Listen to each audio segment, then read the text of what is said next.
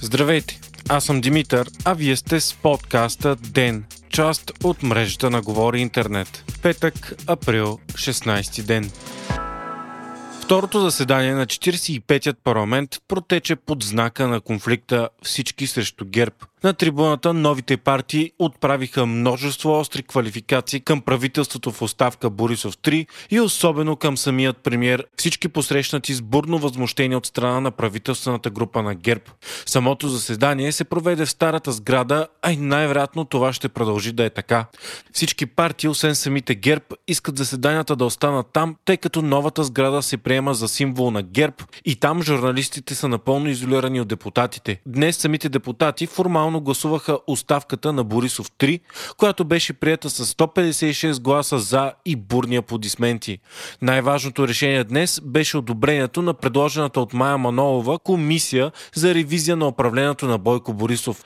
Документът предвижда създаване на комисия за срок от поне 3 месеца за установяване на злоупотреби и нарушения при изразходването на средства от Министерския съвет, министерствата, държавните органи, държавните предприятия и дружествата с повече от 50 на 100 държавно участие през последните 4 години. В последствие обаче се реши комисията да проверява управлението на страната за последните 10 години. Самият Бойко Борисов не се яви в парламента, което беше широко критикувано от депутатите от всички партии, освен от самите ГЕРБ.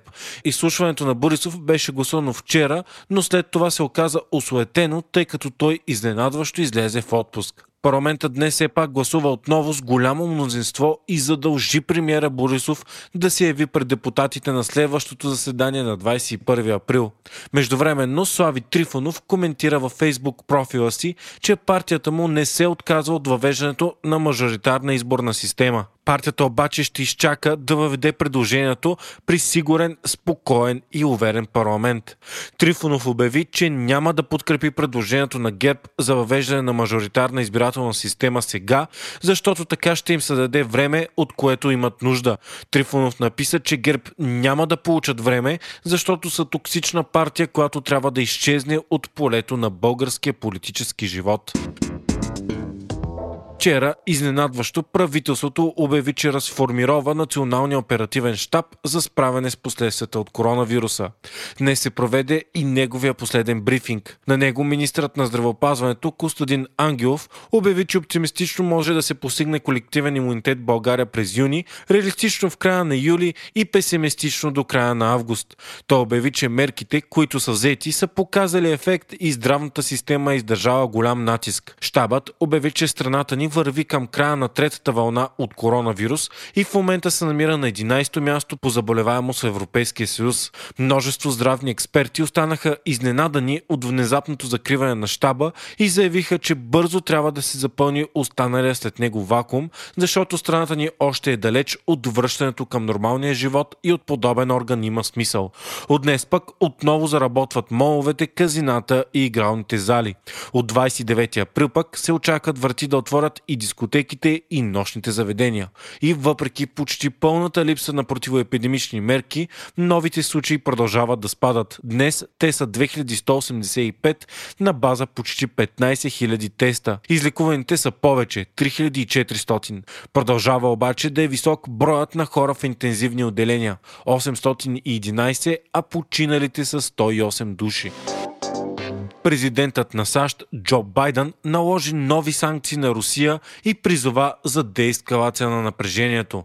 Санкциите включиха в черния списък 6 руски технологични компании, за които се твърди, че помагат на киберпрограмата на руските разузнавателни служби. САЩ санкционира и 32 руски фирми и частни лица.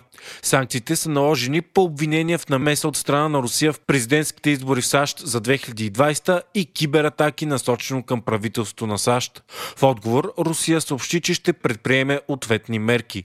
Байден пък обяви, че имал разговор с Владимир Путин по-рано тази седмица и че му е предложил лична среща това лято в трета страна от Европа. Отношенията между Москва и Вашингтон са обтегнати допълнително през последните седмици заради струпване на руски войски по границата с Украина. Културни новини с Storytel. От днес ден стартира рубриката Културни новини в партньорство с платформата за аудиокниги Storytel.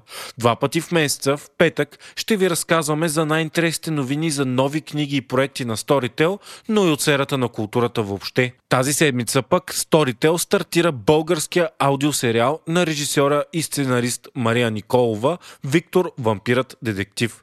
Криминалната история е един от двамата победители на първия български конкурс за аудиосериал Storytel Studio, който се състоя през 2020. Сюжетът на сериала ни отвежда в малка детективска агенция на 1800 годишния вампир Виктор и неговата асистентка Анжела. Те сформират тандем, който разнищва мистериозни криминални истории. Озвучител е актрисата Йоана Темелкова. Вие слушахте подкаста Ден, част от мрежата на Говори Интернет. Епизода води Димитър Панайотов, а аудиомонтажът направи Антон Велев.